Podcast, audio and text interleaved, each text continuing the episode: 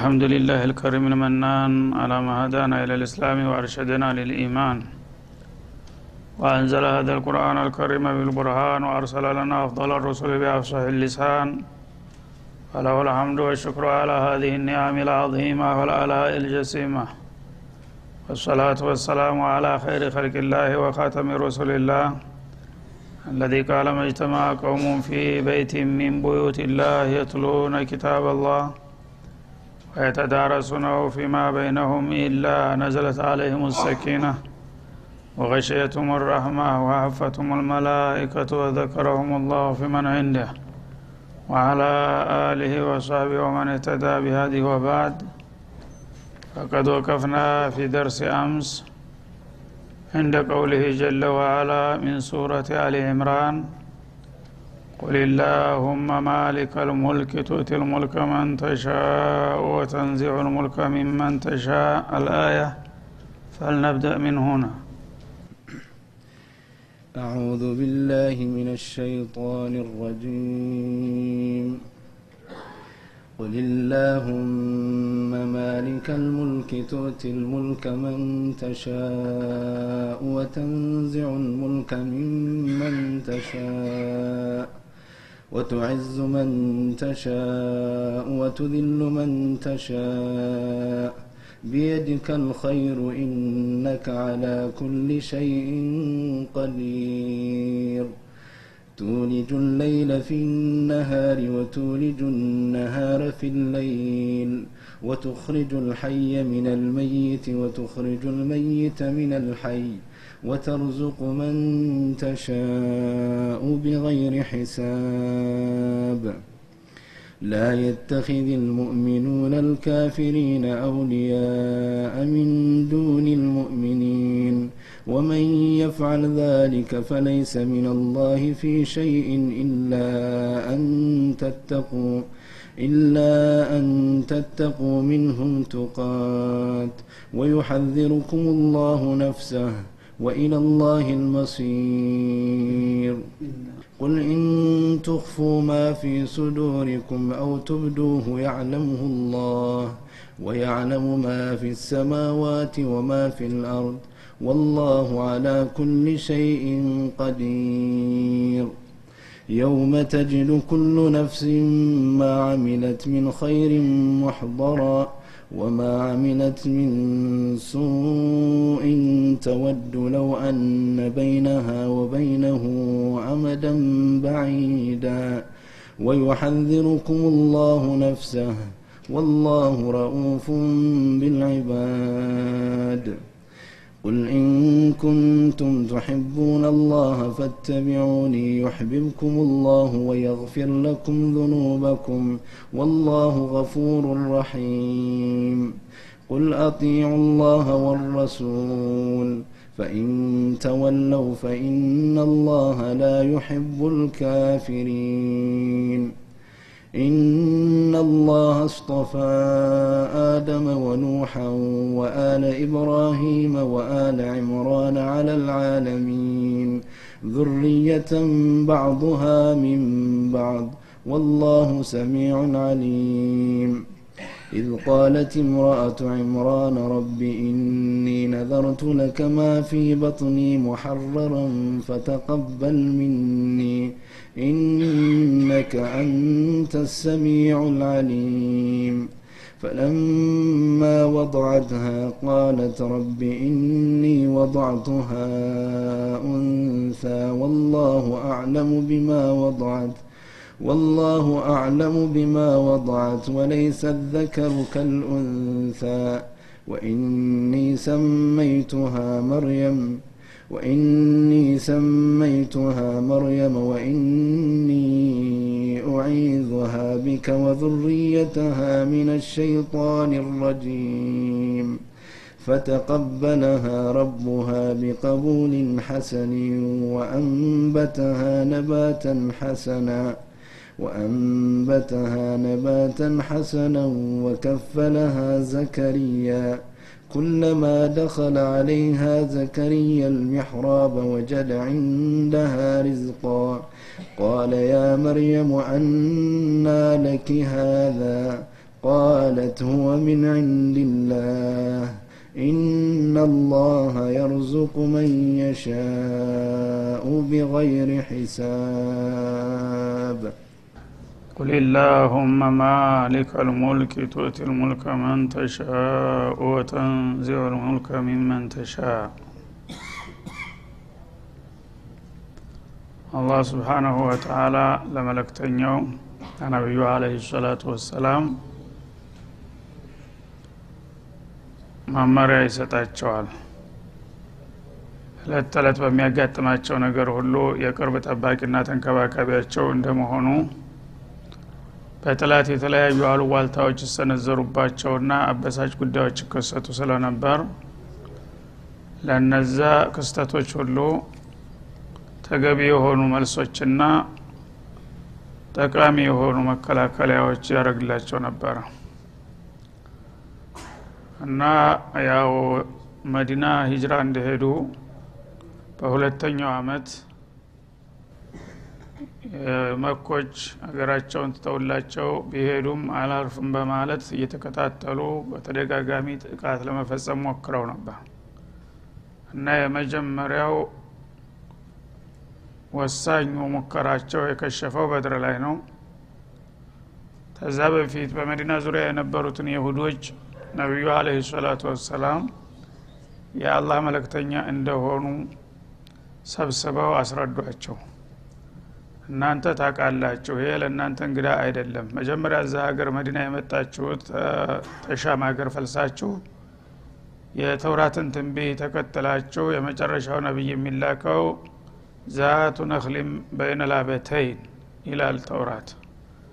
በሁለት ኮረብታዎች መካከል ጥቁር ድንጋ ኮረብታዎች የተምር ዛፎች በሚበዙባት ከተማ ነው የሚላከው የመጨረሻው ነቢይ የሚለው ትንቢት ተከትላችሁ እዚ ሀገር የመጣችሁት ለዚህ ጉዳይ ይመስለኛል።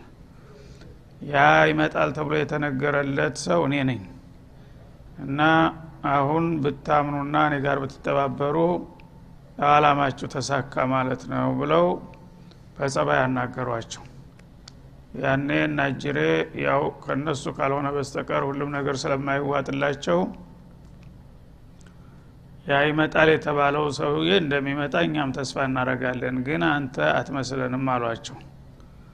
ጥሩ ታልመሰልኳችሁ ማስገድድ አይቻልም ላይ ክርሃ ፊዲን ግን በዚች ሀገር ላይ አሁን እኔ ነኝ ተጠሪው እንግዲህ። ቢያንስ በፖለቲካ ስልጣን ክልሉን መራው ስለሆንኩኝ እናንተ በመዋጢንነት በሰላም ተቻችለን መኖር ይኖርብናል ቢያንስ። እምነቱን ራሳችሁ መስባችሁ ወስኑ። የሚያስገድዳቸው የለም።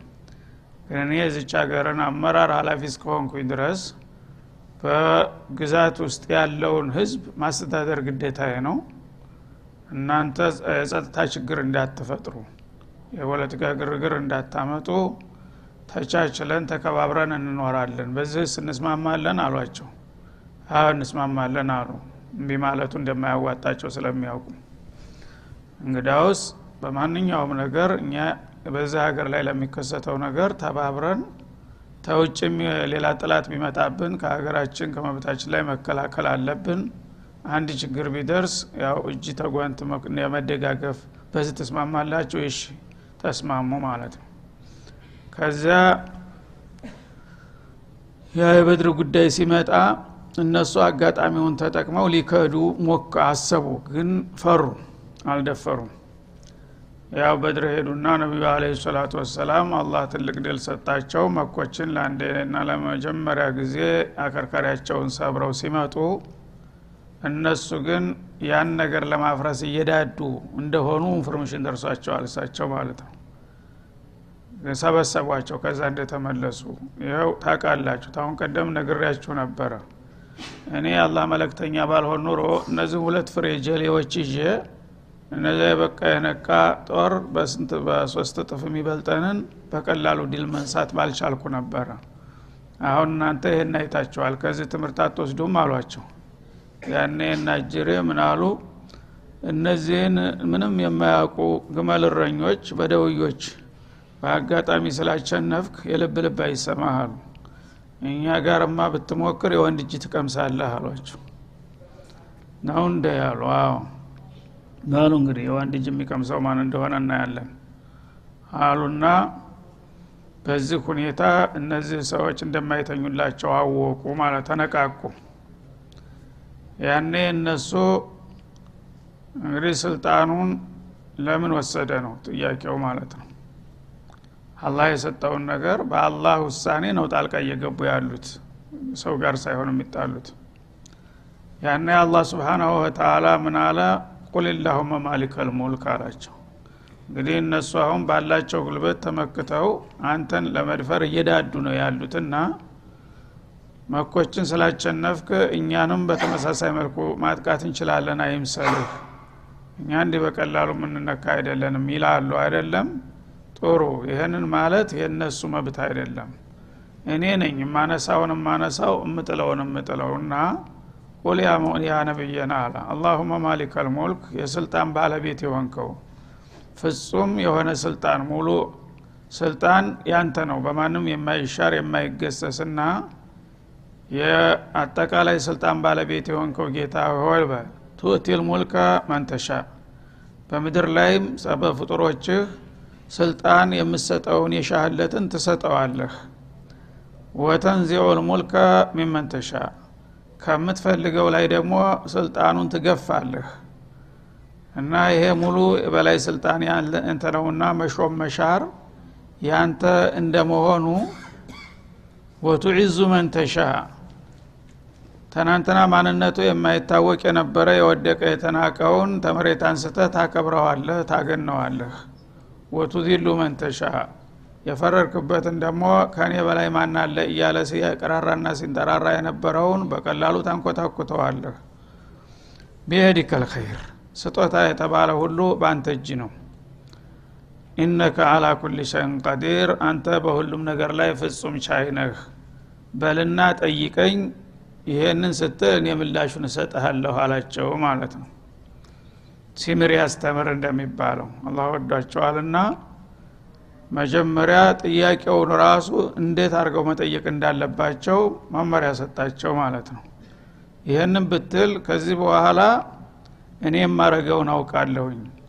አንተ እኮ ብዙ ለጥላት መጨነቅ የለብህም።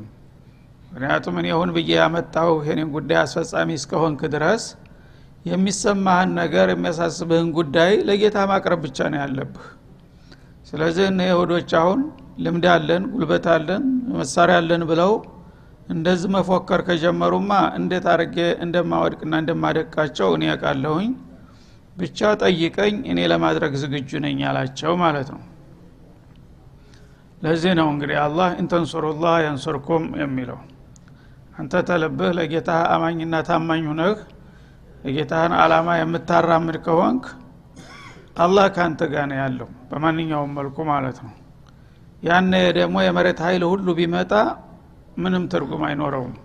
ምክንያቱም አላህ ጋር ተጋፍቶ የሚያሸንፍ የለምና ማለት ነው። በዛ መልክ ይህንን ጌታቸው የነገራቸውን መመሪያ ተቀብለው ዱዓ አደረጉ በዛ አያት ማለት ነው። በሚያደርጉ ጊዜ እነዛ ሲደነፉ የነበሩ የሁዶች ትንሽ እንኳ ተንኮሳ እንኳ ማድረግ ሳይችሉ ነው በቀላሉ ተንኮታኩተው አገር ለቀው እግራ ውጭ ብለው የሄዱት ማለት ነው። ይሄ ራሱ ምን አያትላህ ነው እንግዲህ በወታደራዊ ሚዛን ቢሆን ኑሮ እነዛ ሰዎች በቀላሉ እንደሚደፈሩ አልነበሩም። እውነትም እንዳሉት ነው። በቁሳዊ መልኩ ሲታይ እነሱ በጣም ልምድ አላቸው ጥሩ መሳሪያ አላቸው ኢኮኖሚ አላቸው ሁሉ ነገር አለ። በዛው ላይ ደግሞ መኮች ከጀርባ አሏቸው። ከእነሱ ጋር እየተመሳጠሩ ነው ያሉት። እናንተ ተውስጥ ቦርቡሩ እኛ ከውጭ እንመጣለን ተብሎ ህብረ ብሔር ጦር እየተዘጋጀ ነው ያለው ያን ሁሉ ድግስ አላህ ስብሓን ወተላ እንዳልነበረ አደረገው በአንድ ጊዜ ማለት ነው። አቦነ ነው። እና ይህን ሁሉ አላህ ስብሓናሁ ወተላ በዚህ በቁርአን ሰጅሎ ታሪኮችን የሚያስቀምጠው ለምንድን ነው?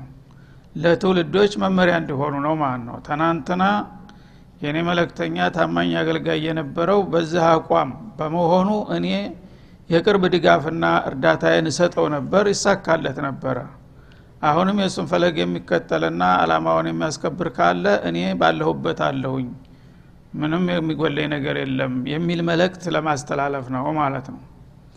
ስለዚህ አሁንም ቢሆን እኛ ሙእሚን ከሆንና እሱ እንደሚፈልገው ሁነን ከተገኘን የነቢያችንን ዱዓ በመድገም የእሳቸውን መርህ በማንገብ ለእሳቸው የሰጠውን እድል የማያደርግበት ምክንያት እንደሌለ ነው የሚያሳየን ማለት ነው። እና አላሁመ ማሊከል ሙልክ ስልጣን የማይወሰን የማይለካ የማይደካ ማንም የማይገስሰውና የማይሽረው የሆነ ስልጣን ያለው ማን ነው ከተባለ እርሱ ነው። ስለዚህ ሌሎች ባለስልጣን የሚባሉት በትውስጥ ነው። ትንሽ አላህ ስብን ታላ ዳረጎት ሰጥቷቸው ነው። በመሬት ላይ የተለያዩ የበሬ ግንባር የሚያክሉ መሬቶችን ከዚህ እስከዚህ ከዚህ አንተ ግዛ ብሎ አላህ በሰጠው እድል ነው እንጂ ማንም ሰው በጉልበቱና በኃይሉ ያገኘው አይደለም ማለት ነው። ለይም ተብሎ ማንም አይደፍርም የሚባለው ሀያል ገናና መንግስት በተራ ዱርዬ ይገለበጣል።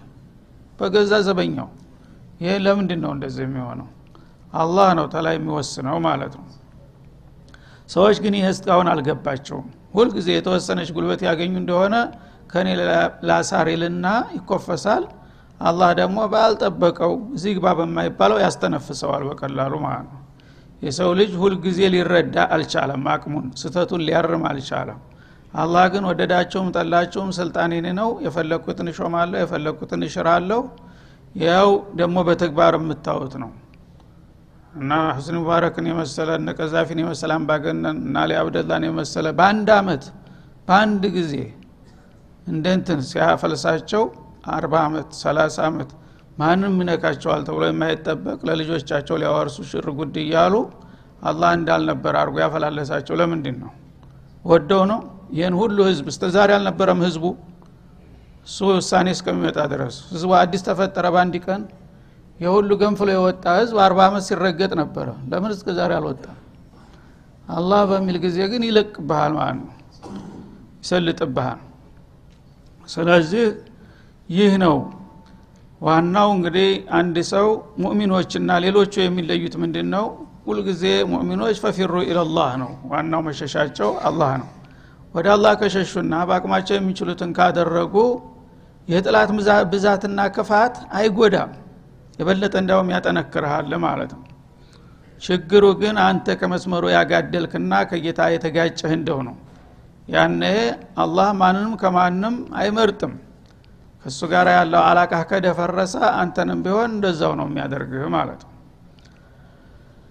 ስለዚህ ቢየዲከ ልኸይር አለ። ቢየዲከ ልዓጣ ወልፈضል ወኒዕማ ስጦታ የተባለ ችሮታ ጸጋ የተባለ በአንተ እጅ ነው። አንተ ከሰጠህ የሚነፍቅ የለም። አንተ ከነፈክ የሚሰጥ የለም። ስለዚህ ከአንተ ነው የምጠብቀው ሁሉንም ነገር ብለህ ጠይቀኝ ይላቸዋል። ኢናላህ አላ ኩል ሸይን ቀዲር አላህ በሁሉ ነገር ላይ ፍጹም ቻይ ነው። እሱን የሚያቅተውና የሚያዳክተው ከቶ የለም። ምንም ነገር።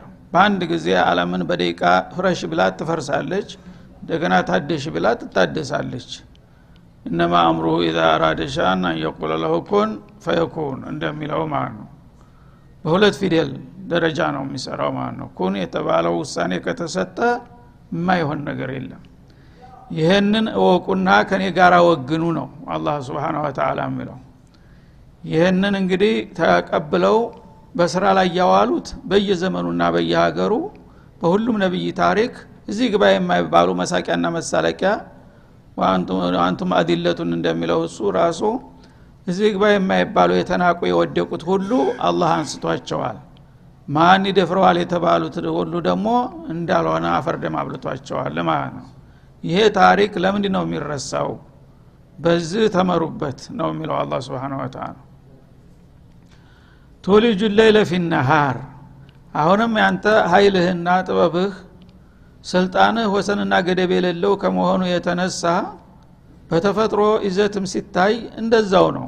አላህን ማንም እንደማይጋፋው የሚያረጋግጡ ብዙ ተጨባጭ መረጃዎች አሉ። ከነዛ ምንድን ነው ሌሊትን በቀን ውስጥ ታስገባለህ ወቱ ልጁ ነሃር ቀንን ደግሞ ፊሌይል በሌሊት ውስጥ ታስገባዋለህ። ይህ ራሱ የችሎታህ መገለጫ ነው በል ይላል ማለት ነው። እና እንግዲህ ሌትና ቀን የሚባል ክፍለ ዘመን እንዳለ ማንም ሰው ያውቃል። ፈለገው ማህይም ቢሆን ሌት የሚባል ጨለማ ክፍለ ዘመን ቀን የሚባል ብርሃናማ ጊዜ እንዳለ የማያውቅ ማንም ሰው የለም። ይሽ ይሄ በአለም እንግዲህ ደረጃ የትም ሀገር ሌትና ቀን የማይፈራረቅበት የለም። ይህንን ለውጥ የሚያደርገው ማን ነው በ24 ሰዓት ውስጥ 12ቱን ሰዓት ለሌሊት 12ቱን ለቀን አንዳንድ ጊዜ ሽግሽግ ያደርገዋል። ታንዱ ይቀንሳል ወደ ሌላው ያስገባል። ይህን ስራ የሚሰራው ማን ነው እስቲ ይላል አላ ስብን ወተላ አለ በአለም ላይ ይችን አንድ ሰኮንድ ሊቀንስ ወይም ሊጨምር የሚችል አለ? በዚህ ሂደት ላይ ሌትን በቀን ውስጥ ታስገባለህ ቀንን በሌሊት ውስጥ ታስገባለህ የሚለው ሶስት አይነት ትርጉም አለው። በሶስቱም አይነት ተአምር ነው ራሱ ማለት ነው። አንደኛ አሁን ቀን ነው። አሁን እኩል ቀን አካባቢ ነው ያለ ነው። በአሁኑ ሰዓት ብርሃን ነው ያለው የምናየው ዙሪያቸውን ዙሪያውን ማለት ነው። በሰማይና በመሬት መካከል ያለው አለም በሙሉ በርቶ ነው ያለው። እሺ በአሁኑ ሰዓት ጨለማ የሚባለው ነገር ሌት የሚባለው ነገር የት ነው ያለው? የት አለ? ይህን አሁን ከተወሰኑ ሰዓታት በኋላ ጨለማ መጥቶ ያጥለቀልቀዋል ይህን ግን ያ ጨለማ አለምን እንደዛ ሊሞላ የሚችለው ጨለማ በአሁኑ ሰዓት የት ነው ያለው? የሚያቅሰው አለ? በዚሁ በቀኑ ውስጥ እንዲረገዝ አድርገዋለሁ አስገብቸዋለሁ ይላል እንደ ቀረጭት ጥቁር ኪስና ነጭ ኪስ ቢኖርህ ነጩን ኪስ ጥቁሩ ኪስ ውስጥ ታስቀምጠ ቁጭታል ጥቁሩ ጎልቶ ይታያል ነጩ የለም። ደግሞ በተቃራኒው ነጯን አውጥተ የኛውን ጥቅል አድርገህ ውስጡ ታስገባኸው ጥቁሩ የለም። የእኛ ኪስ ግን አከል ያላት ናት የምትናቀ የምትዳሰስ ናት። አላህ ግን ስብሓን ወተላ በዚህ በቀን ውስጥ ሌሊት ተረግዞ ነው ያለው። አሁን ውስጡ አለ አለም ላይ ያለ ሌሊት ጨለመው አሁን ግን ስልጣኑን ተገፏል። በቀን ተውጧል ማለት ነው። ሲመጣ ደግሞ እንደገና እሱ ተላይ ይወጣና ተውስጥ የነበረው ደግሞ ወደ ላይ ይሆናል ማለት ነው። እና ሌትን በቀን ውስጥ እንዲረገዝ ያደርገዋል ቀንን በሌሊት ውስጥ እንዲረገዝ ይበላዋል ማለት ነው። አንዱ ሌላውን ይውጠውና ይሄኛው በክፍለ ጊዜው ይነግሳል ያኛው ይከስማል። ይህን የሚያደርገው ማን ነው ያለ እኔ ይልሃል ማለት ነው። አንድ ይሄ ነው። ሁለተኛ የሰዓት ሽግሽግ አለ። በተለያዩ እንግዲህ ክፍለ ወራት አሉ። አመቱ በአራት ደረጃ ይከፈላል ማለት ነው። ከሪፍ ሶይፍ ሽታ የሚባሉ እነዚህ የሰዓት ሽግሽግ ያደርጋሉ።